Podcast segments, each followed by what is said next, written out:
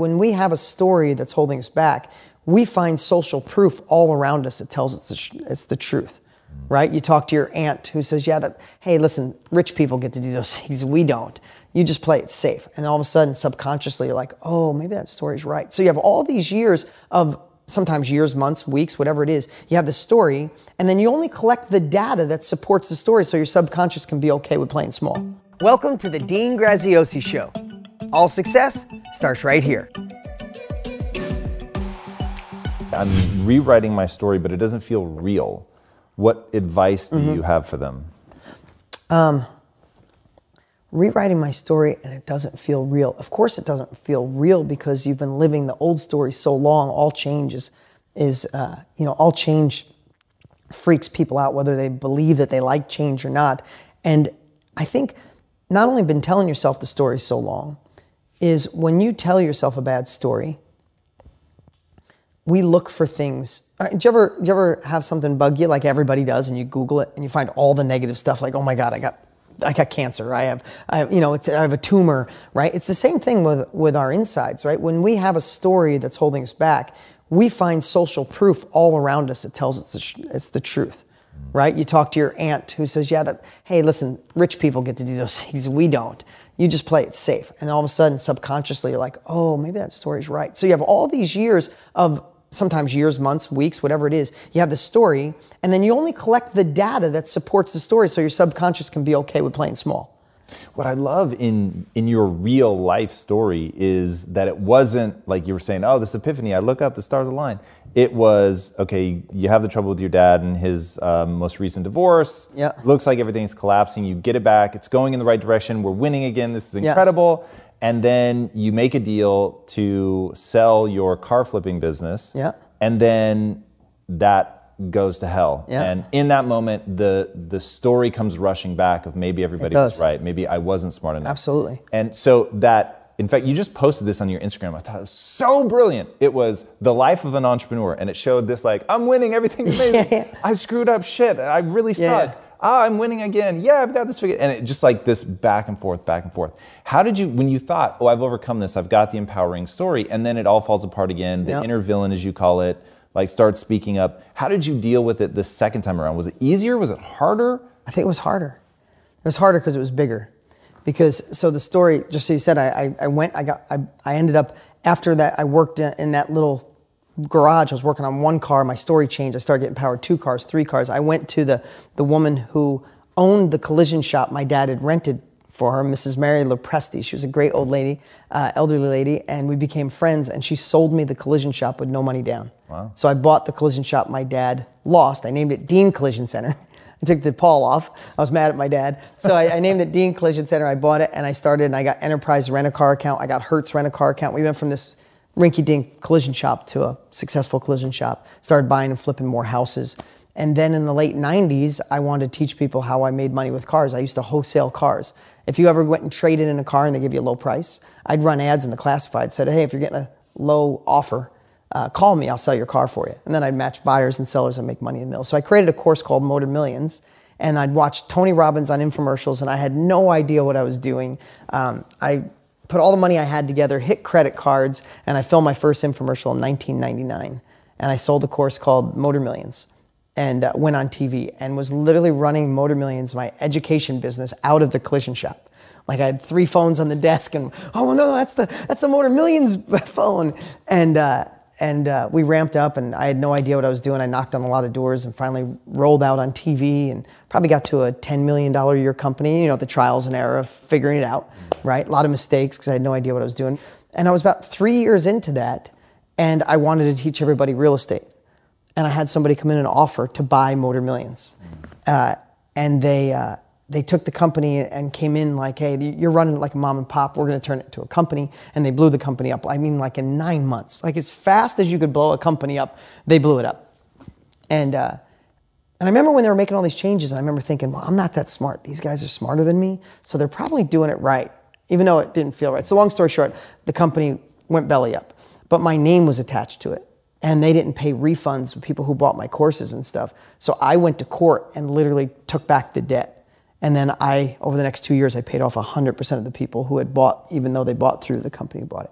My bills were ridiculous, and all of a sudden cash flow was shut off immediately. And I'm fighting to take back a dead company. Like, it was like I gave them a thoroughbred that was ready to grow, and they broke its legs and gave it back to me, and I had to fight and pay to take it back, then pay it off. And I thought I was going to lose it. And those limiting beliefs at a different level came back and said, ah, see, you didn't go to college. You didn't study enough. You weren't smart enough to own a $10 million a year company. You weren't smart enough to negotiate right. What do you think you're doing? Get this paid off. Go back, literally I was thinking, go back to Marlboro, go back to just real estate, the car business. You can make yourself 300 grand a year. Like literally those beliefs came in all over again. And I would bet to say what did it for me then was two things. Is I started thinking back of all the things that I went through. And it was just as painful when I was broke getting my first deal done. Broke, living in a bathroom, broke in that garage, going to the collision shop. And I realized that it doesn't matter how many zeros are at the end or how big your company is. The pain is still there. And if you have the ability to get through a death, get through a hard time, get through something horrible in your life, you have the same ability, and you probably agree this, when your company's got, you know, 3 zeros or 9 zeros or 10 zeros, it does, like, the stress and the worry is almost the same if you look back. It's just, you're just handling bigger problems. And I think, I mean, you want to upgrade your life, upgrade your problems, right? But I think that's what got me through is I literally looked back and said, wow, I thought I was dead then. I wasn't. I thought I wasn't going to make it there. I did. And I started this mantra. If I can get through this shit, I can get through anything. And I remember I would just walk and I would say it. Oh, if I can get through this, I can get through anything. This is my time. This is my purpose. This is my calling. I went from the worst time of my life to being empowered and motivated, and the energy just, I took my team with me. They felt the energy, they felt the motivation, and we just blew right through to another level. That's really incredible. You have this concept of protect your confidence. I've never heard anybody say it like that before. Yeah. Why is that so important? Because I think, I mean, in all the big decisions you've had to make along your way, have you ever made a good decision when your confidence was down? No. Once, like, can you say I walked in, my head was down, your physiology's changed, you're like a little nervous. Like, you just don't make good decisions when your confidence is down. And I don't think it's like we're either confident or not confident. I think it's like if confidence is 100%, if our confidence is 95%, we play smaller. I know with me, like, the big opportunities come. If I'm not in that, like, space, I'm like, you know what, guys, let's hold, let's not, like, I won't make smart decisions. So I think we have to do everything in our power to protect our confidence. So that theory of protecting your confidence has been a major thing in my head always. In fact, I have we all have our own morning routines, maybe not everybody, but I have a morning routine that I have to do to get me to play, and the way I look at it is play offense for the day, not play defense with lower confidence. What does that look like? I've tried a lot of variations, and for me, it's if I immediately when I wake up, I can't check my phone. In fact, I put it on airplane mode and I move it. I got that from Arianna Huffington, who's amazing, and she's like, "Is your phone still by your bed?" She goes, "Airplane mode on the other side of the room," you know. So that, and then I just know so many people roll over and grab their phone, and to me that's like Russian roulette. You put a bullet in the gun and you spin it. It's like, what if the email says the deal didn't happen, numbers are down, life's not working out? Like, and immediately for me it's like you open up and this little box is going to dictate the first couple hours or maybe the whole day by what you see. So I just won't look at my phone when I first wake up. But when I first open my eyes, this is all, and I like doing things quick for me because I want to get to the gym, because the only time of day I'll go. If I try to wait till the afternoon, it doesn't work for me. So as soon as I wake up, I immediately try to think of something I'm grateful for, which everybody knows that and thinks about it. But I play this game with myself on how far I can lower the bar, meaning I tried to do a gratitude journal about 3 years ago. And after about 5 weeks, I ran out of stuff to say. I'm like, I already wrote my kids and this and life. Like, what did I put in here? Like, I don't, and then I was like, wow, 150,000 people die every single day. You can Google it. That's the number. It's like, some days I wake up and I'm just like, I'm here. Awesome. And I feel that silly little thing like I'm here. Or I'll be like, oh my God, the sheets feel softer than they've ever felt. And I'll literally think to myself, these sheets are really good. Like, what, a third of the world sleeps on a dirt floor? And I have sheets and an amazing bed, and look at the view I have. And that's enough, just because the way I look is I'm just just tweaking my brain enough to be in a grateful place. It doesn't have to be this, for me, and you guys might have better practices. I'm not talking about a half-hour gratitude meditation. I just need one little thing, or I pick up a book. If I'm reading one of the books that you have on the shelf, I'll just pick 3 sentences and read something empowering, and I'll get that state of mind for my brain. And then I think about one win I had the day before, because I know as entrepreneurs, as somebody searching for success, we never give ourselves credit. We'd never treat a friend the way we treat ourselves. It's like, I know I've had days I've gone till 10 o'clock at night and go, man, I got nothing done today. It was the biggest lie. Like, we beat ourselves up. We just were like these racehorses. We wouldn't even treat a racehorse that we owned as bad as we treat ourselves, right? So I wake up and I'll do a quick little gratitude, and I'll say, what was one win yesterday that I accomplished? And I'm like, wow, you did do that yesterday. And then I'll think of one win I want to do that day. Like, what? I'm gonna need a million things done today, but what's a must today that would be a great win?